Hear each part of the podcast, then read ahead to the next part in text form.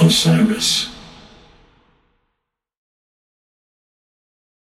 I'm Marianne, known as the gatekeeper. My gate is actually the gate behind the main stage, and um, I have this reputation, I guess, or this look that I can control the gate and the people that come in to try and get past or, you know, whatever. And I always seem to know what I'm doing with a gentle shake of the finger, you know, but they call me the gatekeeper just because I hold my gate.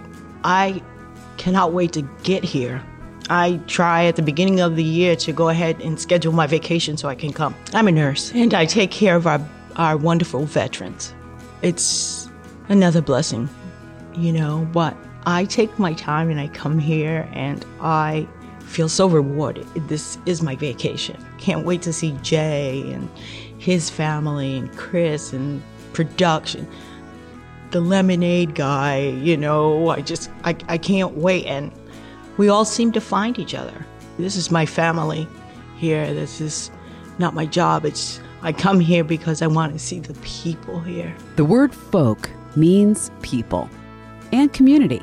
So, in a sense, Newport Folk literally has those two words written into its name. And as far as the festival part, well, we're going to find out that what that word means today for most other music festivals isn't quite what it means at Newport. I'm Carmel Holt, and you're about to hear the words folk and community, as well as family, mentioned a lot, and even brought together as folk family. As together we explore what is at the core of America's oldest music festival. We'll discover and celebrate it through the eyes, ears, and hearts of those that create, work, play, build, and attend the Newport Folk Festival year after year. Just like any family, there is a tree, and we'll dig to the roots and climb to the branches to discover together what makes this annual gathering so special and meaningful to so many, now for six decades and counting. This is Festival Circuit Newport Folk. Welcome to Episode 1 Hope and Sunscreen. Now that we've landed on site at Fort Adams State Park in Newport, and Marianne the gatekeeper has met us at the gate, our journey begins. My name's Allison Pangakis, and I'm the operations manager of the Newport Folk and Newport Jazz Festivals. So, my job is to take Fort Adams State Park and turn it into a festival venue. To give you an idea, as you drive kind of through downtown Newport and out into kind of the farmland, off to the side, there is a military base that was built many years ago and never saw battle, but is now used for events and open as a state park. And the fort itself sits in the middle of this property, and we use inside the fort walls and outside, both for stages and for fans. And then really take all of what is normal park space and fence it in appropriately and design it so that it's a functioning venue instead of just a really enjoyable, beautiful oceanside park. So we come on site, myself and my field crew who works with me, and we're here for about three and a half weeks before anyone else comes to see us. So it's a kind of special time. You almost feel like a host, I think we all do by the time everyone else arrives. Like, come see what we've done and welcome to what we've done and enjoy working here, really living here. We all do for those few weeks. Bringing on individuals and working with individuals who know this place as home gives you a sense of not just working, but truly kind of eat, sleeping, and breathing the experience here, which isn't necessarily true when you're on the road because I think it can feel a little robotic or a little maybe a lack of emotion in it. And the excitement that comes behind Newport is that familiarity of seeing these people that you see once a year and it completely adds to the experience as a staff member as much as it's welcoming and warming to fans i think they see the same security guards year over year. They same, see the same faces at the front gate maybe. To us it's kind of getting together with that festival family once a year and celebrating together. Um, and you don't really find that anywhere else and that's what's very special to us and we wouldn't function without it. I'm considered a newbie. You know, starting 2013 is not an impressive uh, status level in comparison to so many others.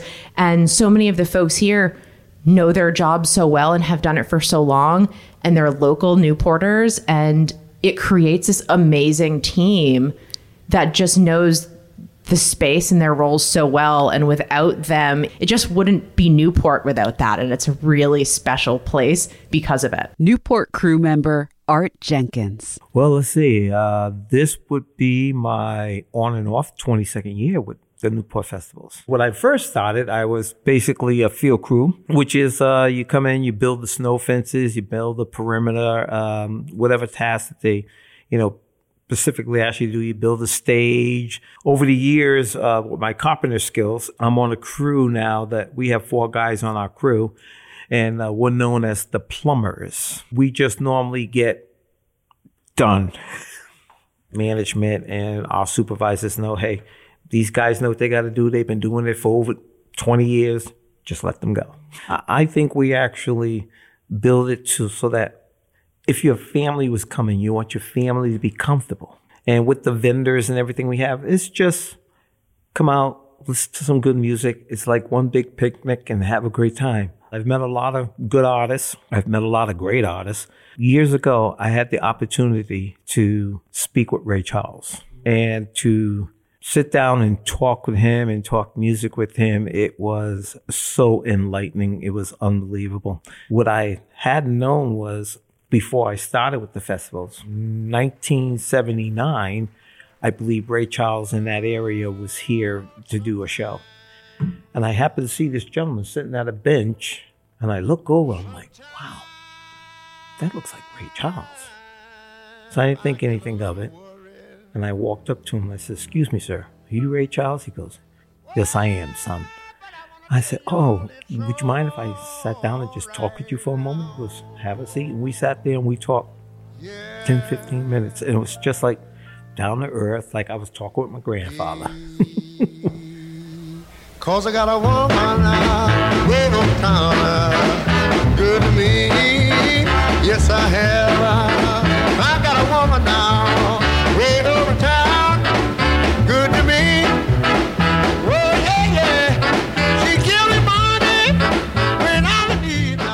Again, the gatekeeper, Marianne. Last year, I didn't get to come to the festival um, because of the COVID 19.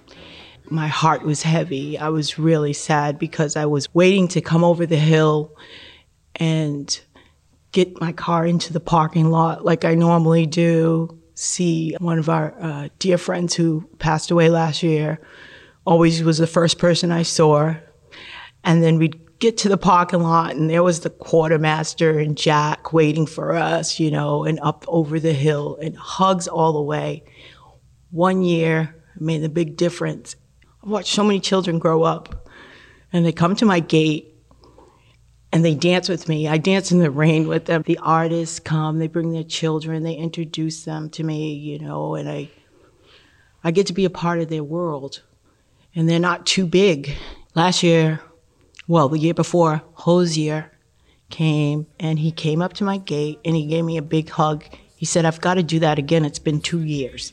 And then he said, That's my dad. And he brought his dad over and he introduced me to his dad and he introduced me to his cousin. You know, so it was, this is my family. And he extended his family to me. What an awesome person. He's got great skills, but he is a phenomenal person. And a lot of them have introduced their extended family to me. So I feel blessed, just happy. And I could cry.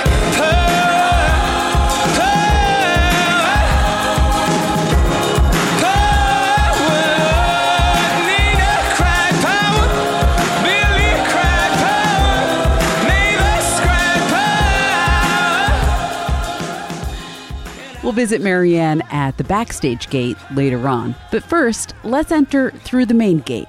Here's Allison Pangakis. You can come by three or four modes of transportation. So there's multiple ferries that come across the water. So that's kind of an experience in itself. We have a ton, thousands literally, of people who ride bicycles. And then also by car, we have plenty of parking as well. When you arrive, you enter our front gate area, which is tented on this patio that's right on the water. Once our gates open, it's really that's when the excitement begins. And we typically do that at a set time. And our executive director will kind of say a few words about the excitement of the weekend and then those gates open. People who've been here before, you can tell because they kind of head right to maybe their favorite stage or their favorite area and they set up their blankets and their chairs.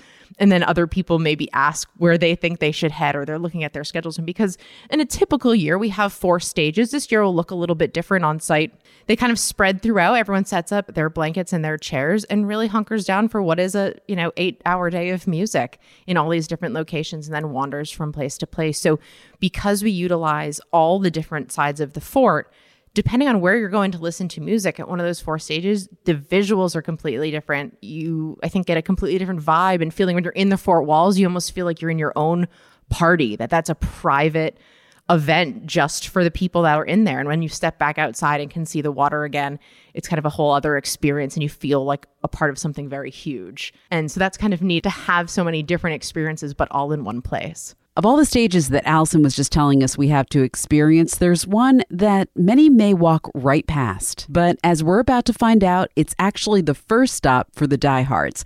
Let's visit the museum stage. Meet its sound crew, Pete Kagan and Pete Hanlon. I started in Newport in 2016 for the jazz festival. And then the following year, I got invited back to do jazz and folk. And it was overwhelming to do folk alone. So I called Pete and begged him to join me.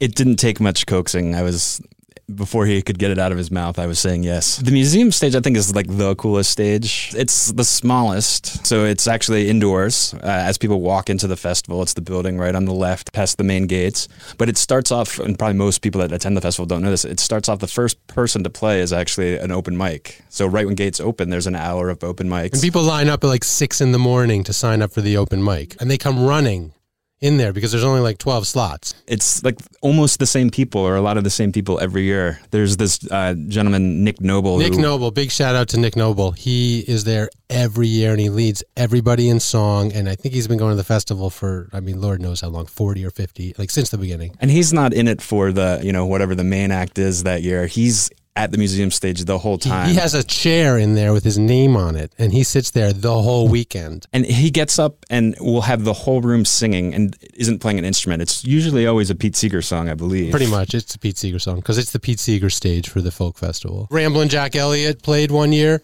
who, if you don't know him, flat picking guitar player, uh, became famous in the early '60s. Bob Dylan cites him as one of his influences.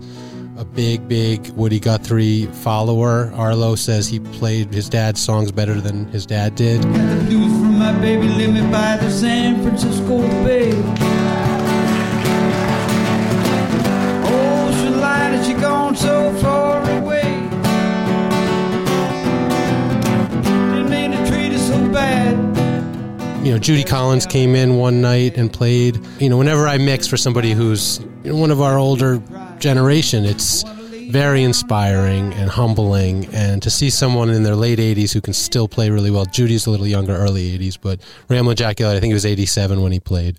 It's very inspiring. Newport folk foremother and trailblazer, Judy Collins. When I was there in 2019, George Wein was there. I went over to say hello and he said, Oh my God, it's so good to see a face that I remember. There were tons of newcomers and a lot of electric music and a lot of brand new music. So there were new people that George didn't know. I was one of the ones that he did know. So when I came back, it was a great reunion. There were lots of people that I knew. That camaraderie was always there at Newport. And people were hugging and loving each other and telling each other they saw each other, they heard one another's albums. Oh, I love your new this and that. And don't you look wonderful after all these years? You're holding up very well. Rows and flows of angel hair and ice cream castles in the air, feathered canyons everywhere. I've looked at clouds that way. One that actually I got unlucky because, of course, I didn't know this before, but Pete ended up mixing her, not me, but it was Madison Cunningham. And she's just like, that record is so amazing. And to see her just right at the beginning, I don't know if that record was even out yet, and she just killed it. You want something constant and you want something sure, something you can hold. Something Yeah, shout out to Chris Funk, who curated a lot of the music. Uh, Chris did a great job, and he would be there all weekend, in and out, when the Decemberists weren't playing on a different stage. And he had brought in all these artists from all over the world. And it's just so cool because people are so excited to play Newport. Chris Funk's bandmate in the Decemberists, Colin Meloy. I want to say it's 2008 or 2009. Whenever we were doing our Hazards of Love tour, and I feel like we had our foot on either side of the divide between alternative rock and folk music. We were starting to still playing like Lollapalooza and but then also playing the Philadelphia Folk Fest. And Newport felt really different. Like uh, everybody was just kind of hanging out. It was just this low key affair. And I think that was sort of the beginning of that sort of folk family that Jay talks about. This feeling that all these people that had been drawn into this for one reason or another. And of course, the festival itself, like the audience is so magical, you know, there's really appreciative and sweet.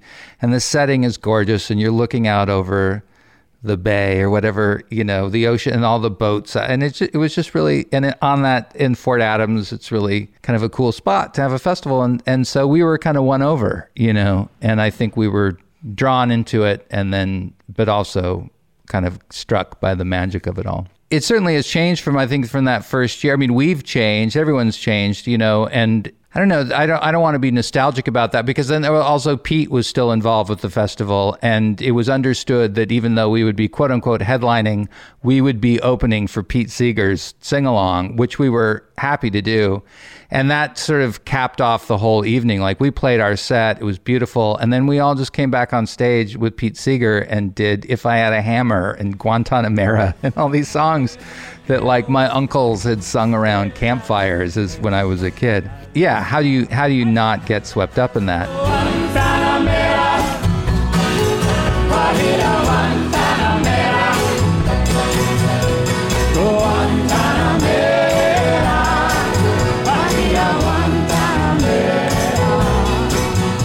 Newport Executive Director Jay Sweet. I had somebody whose whole job it was to watch Pete Seeger because he was getting up there, you know, uh, late 80s, early 90s himself. And I remember this person running up with panic in their eye and saying, Jay, I lost Pete. I said, What do you mean you lost Pete? He's like, I don't know where he is, but he ain't around. And I was like, you, what? It's Pete Seeger.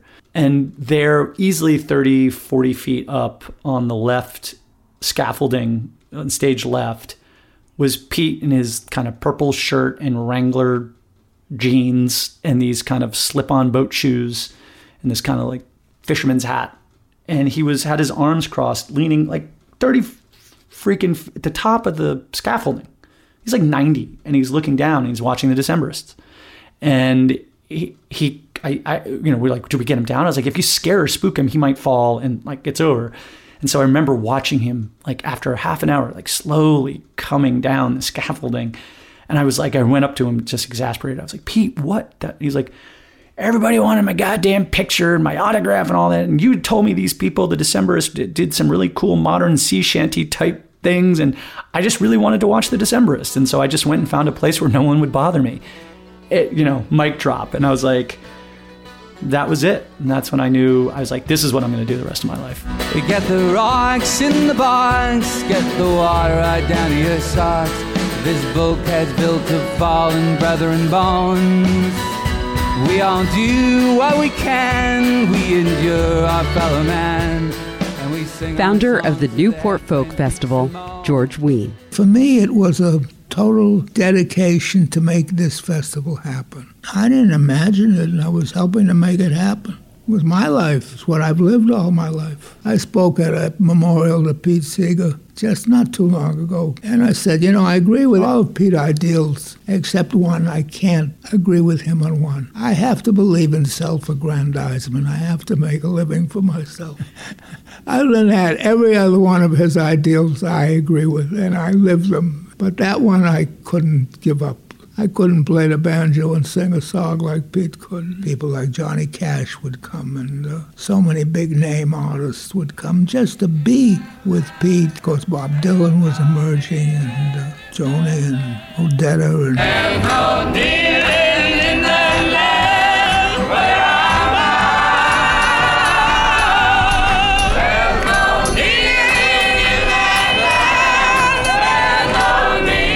of blues singers from the South, Mississippi, John Hurt. Well, all you ladies, gather round the good sweet candy man's in town, candy man, candy man.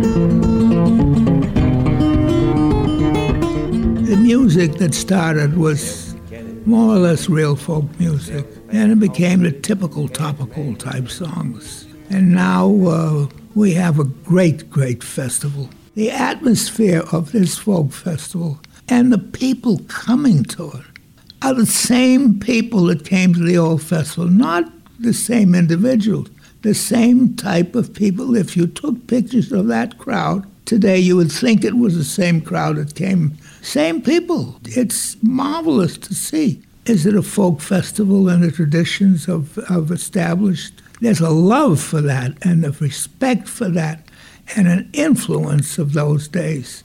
But these artists, they have their own music that they're singing.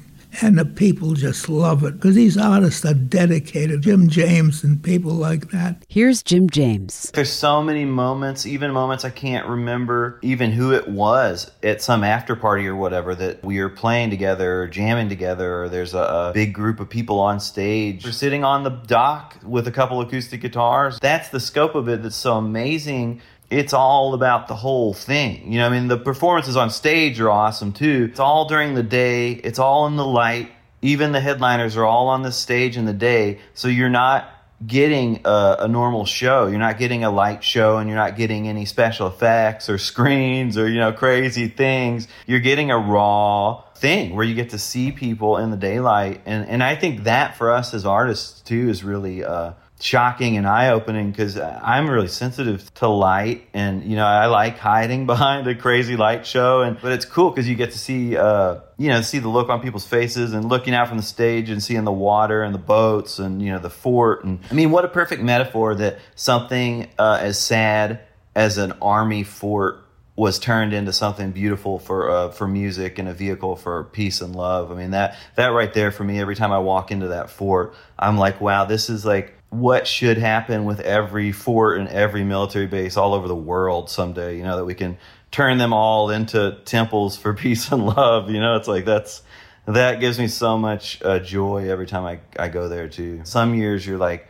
oh God, it would be so amazing to just come with my uh, guitar and just just play the simplest thing possible, and then the next year do the most complex thing possible, with laptops and everything, you know and I think that's part of our mission. I know Jay agrees with this is trying to expand the definition of folk, you know, trying to expand that as we move forward together just to make sure that that it grows uh, and changes as, as humanity grows.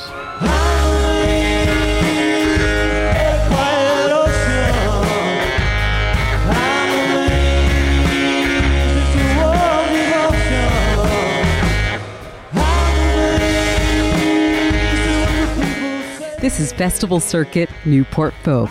We'll be right back.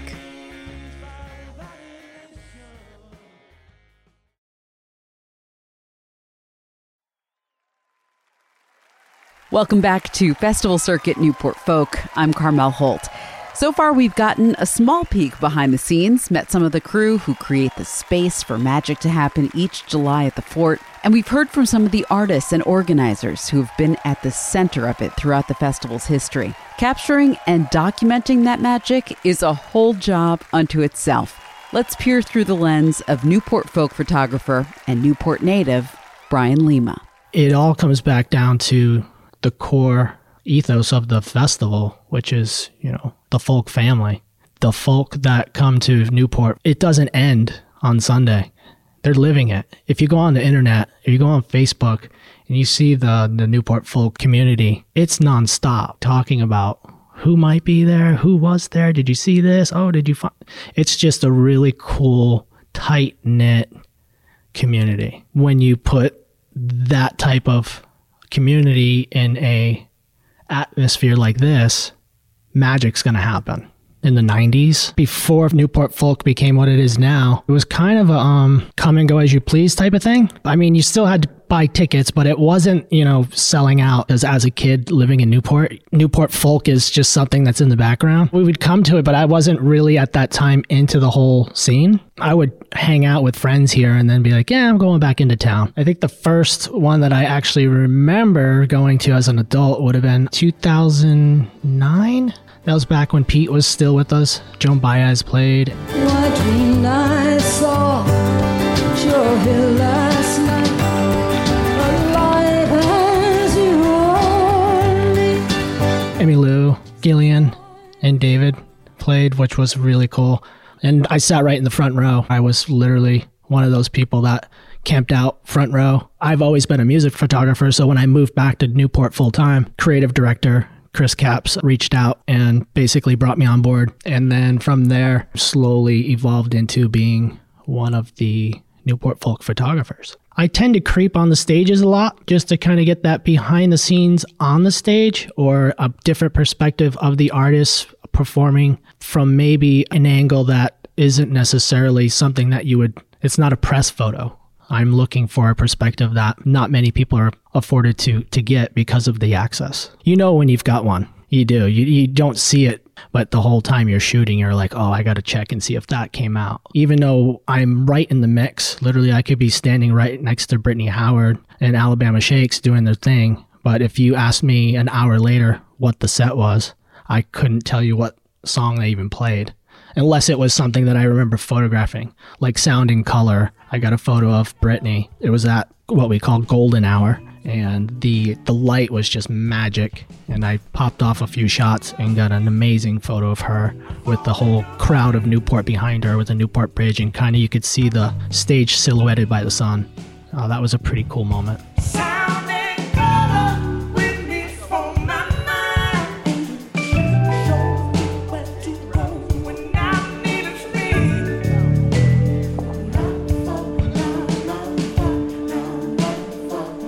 Here's Brittany Howard.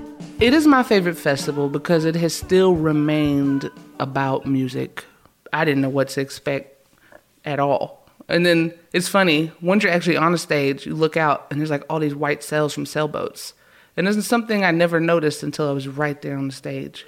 It's honestly like nothing else. I'd say Newport consistently brings great artists. And when I go there, I just feel like I can just hang out in the crowd and everything's cool, you know?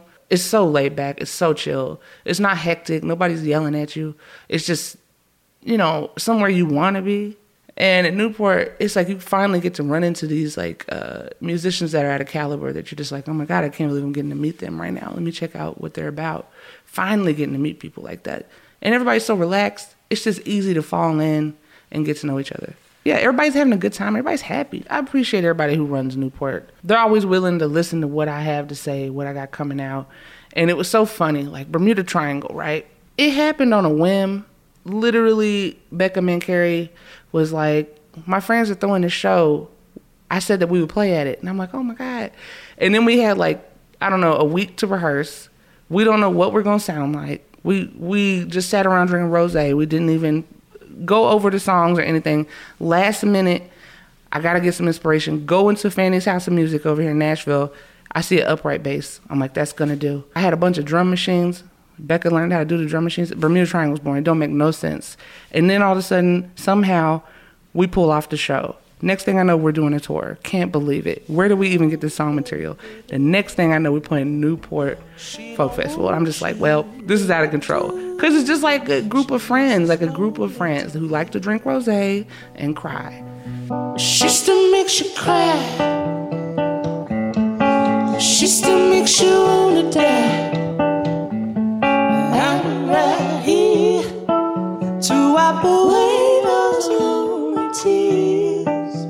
So, by now you're probably catching on to the vibe at Newport. We've heard relaxed, low key, like a family picnic. And whether you're on the crew or an artist or a festival goer, we're hearing how different Newport is from most other big name festivals. Once again, Allison Pangakis. Because we're on this peninsula set at a fort, we can't change the amount of space we have. And we try to be very mindful with that space, especially in artist spaces. It is a very collaborative feel backstage. And because it's kind of close quarters, you'll find people off together playing their guitars and, and singing. And we have tried to thoughtfully design in the space that we have so that they do have a great experience as well, because then their performance is going to be great and everyone leaves happy. That level of prioritizing the artist's experience at Newport goes way back to the earliest days when George Wein and Pete Seeger were producing the festival. But it was George's wife, the late Joyce Wein, who was vice president of their company Festival Productions, who teamed up with Pete Seeger's wife, Toshi, to take on the major task of not only transporting, housing, and feeding the artists, but also setting up all the wild late night parties where truly amazing collaborations would happen. Here's George Wein. Muddy Waters and B.B. King played both the jazz and folk. So I remember when uh, somebody asked Muddy to do something, and I he says I have to ask Miss Joyce. Miss Joyce was my wife, and she worked with all the uh, blues artists, and, and, uh, and Joyce and Toshi Seeger really were partners in seeing that everything went well at that festival with the artists and the kinfolk that were just involved with the people that came, the artists that came had to rent two or three, four or five houses to, uh, and they'd go to Newport and they'd check out these houses. Then they had to figure out how to feed a hundred people a night and outdoors and had get a chef, which we found Curly, who could cook good food.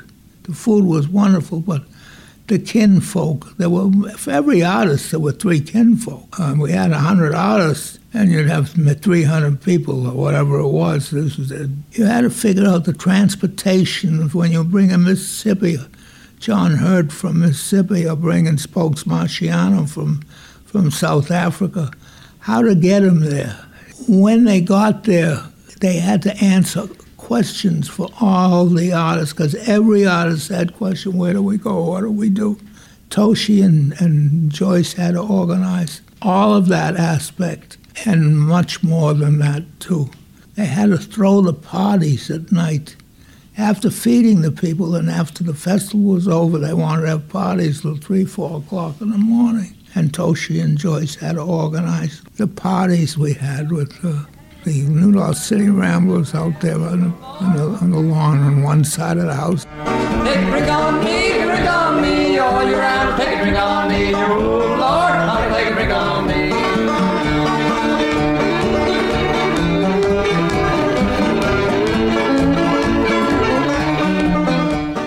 Mississippi John Hurt sitting on the back steps, singing to 10 or 12 people sitting on the grass. No Odetta singing in the living room, and Joan Baez and Bob Dylan sneaking into a room to, to, to compare each other's songs that they were working with. I mean, nights like that are, are, unrepeatable. You know, you can't capture them again, and uh, it was just a marvelous experience. While those moments George Wein is describing with Odetta, Mississippi John Hurt, and Bob Dylan and Joan Baez are definitely unrepeatable, those late night after parties are still a huge part of the Newport tradition. Only now they happen in venues all around downtown Newport, like the Newport Blues Cafe, where Providence, Rhode Island's Deer Tick has hosted legendary collaborative late night sets since 2010. Here's Deer Tick's John McCauley. It was the year after we played Newport for the first time, and we wanted to go back because we had a great time, but we didn't get an invitation to play. So we were like, well, let's just play in Newport, like downtown,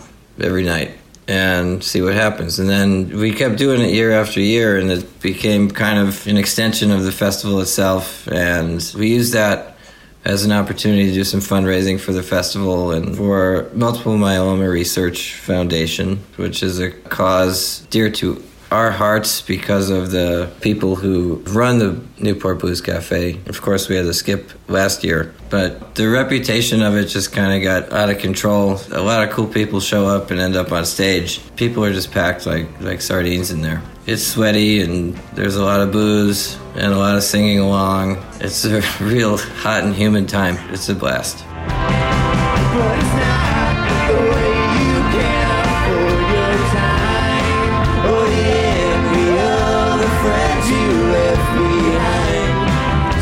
Late night after party with Deer Tick has become something that people now look forward to every year, as well as a few other amazing annual events that happen after sunset. More about that later on in the series. Deer Tick isn't the only product of Rhode Island that people look forward to each year. I just head straight to the oyster tent and they start shucking. The oysters backstage. Oysters on the half shell in the backstage, which every festival should have. I mean, maybe not the ones in like, I don't know, Cleveland. Oysters as backstage food. A local crew and staff that can be with the festival for decades and feel like family. A festival site surrounded by water, the relaxed vibe. Basically, at Newport, whether you're one of the staff or a festival goer or an artist, expect the unexpected. More on that from Jess Wolfe and Holly Laessig of Lucius. Any artist or person who's ever been to Newport can testify. Like there's just something in the water. It's just magic. Magic things happen there every single year. I mean, there hasn't been a dull year that we've been a part of, probably otherwise. Even between the musicians and the audience and stuff, everyone's just together in this way. And everyone wants to collaborate together. It's just, yeah, it's like Thanksgiving dinner or something. just looking out, it's like the scene that you've seen in so many documentaries and things that you've watched over the years. And you're like, we're here now. This is crazy. Yeah, every time you get on that stage, it sort of feels like that. Yeah. Like a dream. Again, it's that emphasis on community, like mm-hmm. an appreciation of one another. It's a non competitive, family oriented in all ways music festival. It's really, it is unique. The opportunity to hear and see and be present for other people that you admire or that you have heard about. And I think most of us go for the weekend. You know, we, we try not to book things around Newport so that we can fully experience it and also collaborate. And, you know, there's always something that happens that you won't expect. And that's why people buy tickets without ever knowing who's going to play because they know there is magic to be had.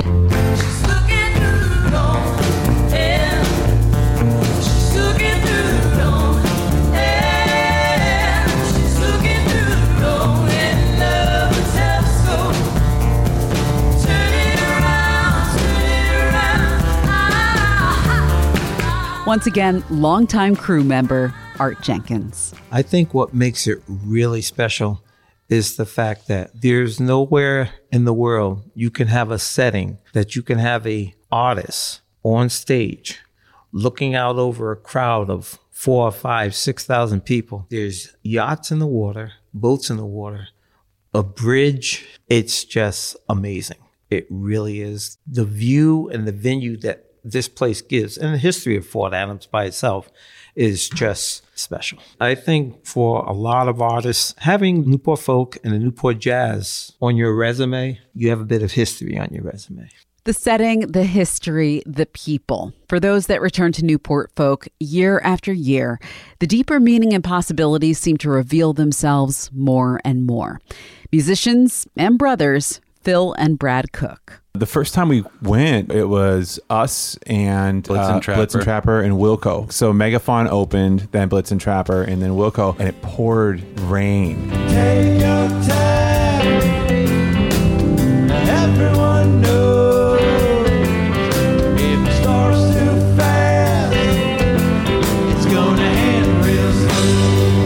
But it was cool because I remember at the end, we went back into the barracks and we were hanging out with all the bands. We brought my oldest son, who's about to turn 10, but at that point, he was one and he took his first steps inside the wall there. We all were just having him walk between us, and it was so cool. It was one of the last shows Megafaun played, honestly. Mm-hmm.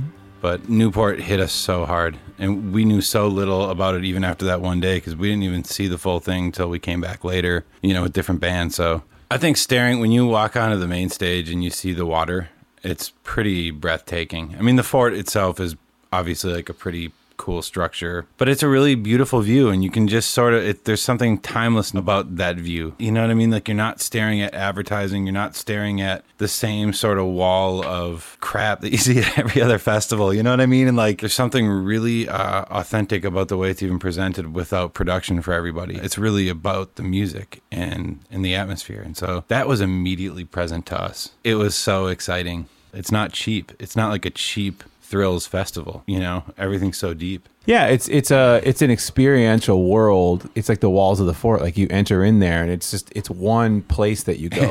it's like a bubble. I like that. Like any other kind of temporal landscape is just like you know the memories run together because you're threaded with all of these other people who are regular and occurring, and there are repeat characters in it, and the whole thing. It feels like everyone picks up right where they left off, and then it gets reinforced by new faces that get added in that start to become a part of it and then they become a part of the narrative and the collective kind of expression of the whole thing. So yeah it just does very naturally feels like it all runs together on purpose. It Yeah. should. So the fact that the staff all the way down from the producers to the staff that every year after year volunteer or work the same exit the same door the same thing you know backstage and mary's there with her awesome sunglasses and her son and her sun hat on there and just giving out hugs and it's just everyone plays their plays the part that they're supposed to play to the maximum capacity Everyone playing their part. As we've heard today, Newport Folk isn't just a music festival, it's a family. We'll learn more about what that means throughout this series from each member of the folk family you heard today, and we'll meet many more throughout our time together on Festival Circuit Newport Folk. To quote Phil Cook, these are the recurring characters in this story. Each new face becomes part of the narrative, and as I said in the beginning, a branch in the family tree. On our next episode, we'll talk history. Sure, there's deep history of the festival, but as we've been talking about, Newport Folk is about the people and the music. So we'll also dive into some personal history of the folks who have helped to make Newport what it is today. And we'll find out how both the festival and the music evolved from its earliest days under the direction of George Wein and Pete Seeger, the utopian vision, traditions, and sounds that live on, and the mission of continuing to build on and carry that into the future, which this year feels more precious than ever. Let's give Marianne the gatekeeper the last word. We've lost so many along the way. This COVID 19 has touched so many people. So let's not take for granted those moments. Let's come have this festival, grab some hope, grab some love, grab some sunlight, grab your sunscreen and your water. Don't forget to hydrate and wash your hands. That's my line I tell all the time. You know, let's just hang on to hope. Let's love each other through it all. Nothing conquers love. We couldn't have said it better ourselves. And speaking of love, on the next episode of Festival Circuit Newport Folk. It became, in a short period, a utopia of what the world could be if people really understood and loved each other. We'll hear how that utopia and love evolved over the years to find a balance between honoring the history and building for the future. From the musicians, I mean, when we started, we were so young in 1990, and Joan Baez was there, and the Roaches were there, who had been a huge influence on us, and and Joan, of course, was a big influence on us, and sung with us, and you know, so we kind of we started out in this uh, really sweet spot with who had been the, I guess, one of the most pivotal people in folk music and and at Newport, really. to the festival itself. Back then, it was still the Dunkin' Donuts Newport Folk Festival. You know, I just feel like Jay kind of rounded up several of us and we talked about it a lot. And we're like, this is too important of a festival to let it go down the, the drains. I met with George Wein, who admittedly didn't like me and admittedly shouldn't have liked me at all. Uh, and I just said, You don't have to like me. And I just think these festivals that you created are too important to the world. And here are 18 pages on why and what should be done. Join us for episode two of Festival Circuit Newport Folk.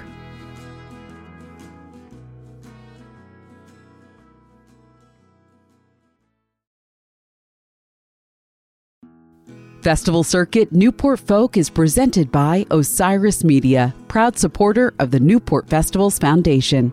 I'm Carmel Holt.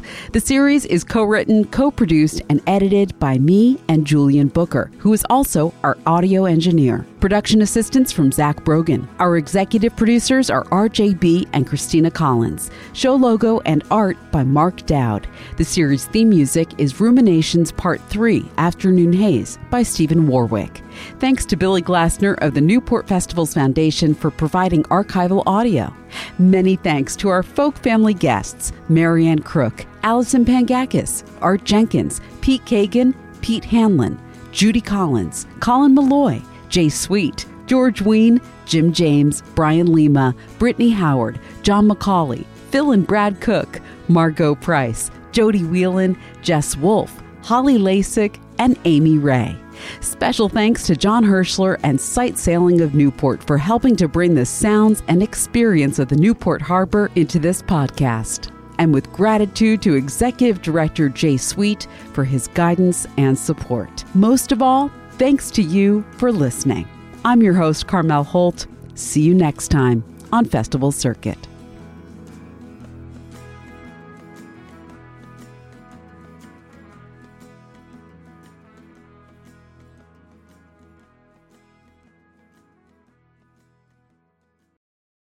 Osiris.